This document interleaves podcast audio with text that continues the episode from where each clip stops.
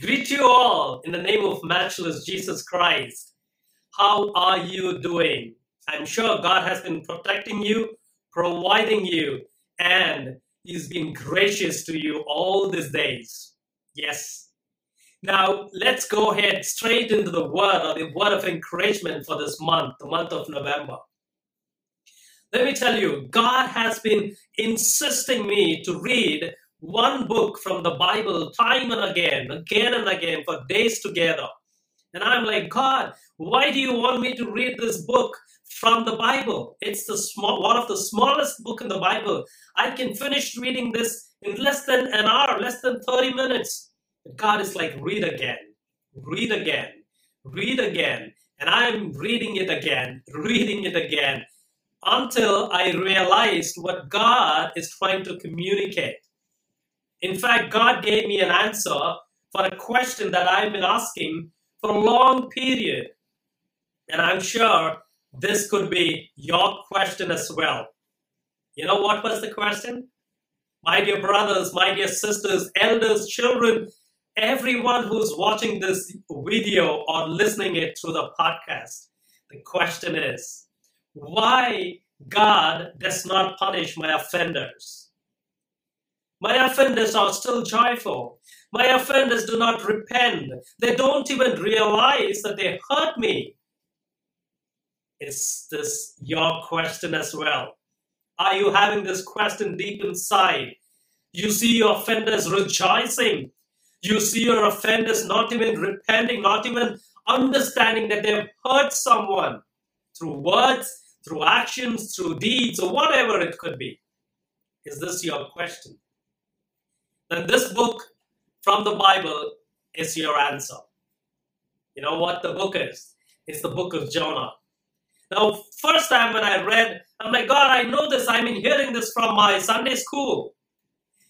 God wanted Jonah to go to Nineveh to go ahead and prophesy about the great disaster that is coming over the city. And uh, this man was afraid to go and tell this, so he ran all the way to Tarshish, and the big whale came and swallowed him and spit him out on the third day. We all know this story. God, why do you want me to read again? What's there in this? And as I was reading constantly, towards the end of the chapter, Jonah was so offended that a, a, small plant which grew overnight from nowhere and it withered and it just went off, no shade for him. And he was so angry with God. Like, God, why do you do this to me? The plant just came out of nowhere and it just went out of nowhere. I'm, I'm in the scorching sun. It's better that I die. How many times we have had this feeling? That's better that I die to go instead of going through this humiliations, betrayals, backstabbing, and so much. Jonah was also there in the same situation. But if you read towards the end of the chapter, you will know God clearly asking him, Is that valid? Is that good? Is that correct for you to be angry? You are so concerned about a plant which came the very previous day out of nowhere and is withered.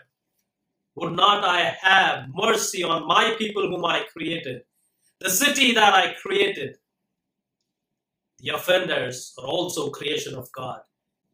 The God who is merciful to you and me would also be merciful to our offenders out of compassion, out of love. But remember, He is a just God and He will do justice at the right time.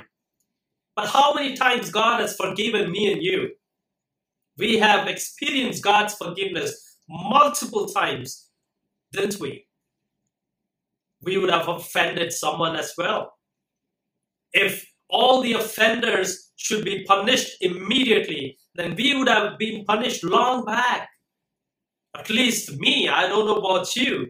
For all that I've done in my past, I would have been under the grave. But I'm above this earth. I'm, I'm preaching the word of God. I am called the servant of God. It's His perfect grace. And God wants everybody to repent, come back to Him, experience His love. So God is merciful with your offenders as well. Because God gives opportunity to everyone to come back to his love, his divine love. just like you and me, who have been sinners once, repentant for our sins, and we are back to the divine love. God is waiting for your offender and my offenders to come back to them. Let God do his work and we will do our work. We are called to glorify his name through our actions, through our life, through what we speak, to how to, to, to how we uh, we behave, our characters, our everything should reflect God. That's what we are called for. And God will do his work of judging people. We are not here to judge. We are not the judge at all. We need to remember that. This is what God spoke to me. Yes, I know people have offended you. I know your own people have discouraged you or disowned you. But I still have compassion for them. I will wait for them to repent and come back to my love. And it is my doing, it is my work. Let me do my work, and you do what you are called for. So that was an eye opener for me. I am sure this word would encourage you as well because there is no one who has not been offended.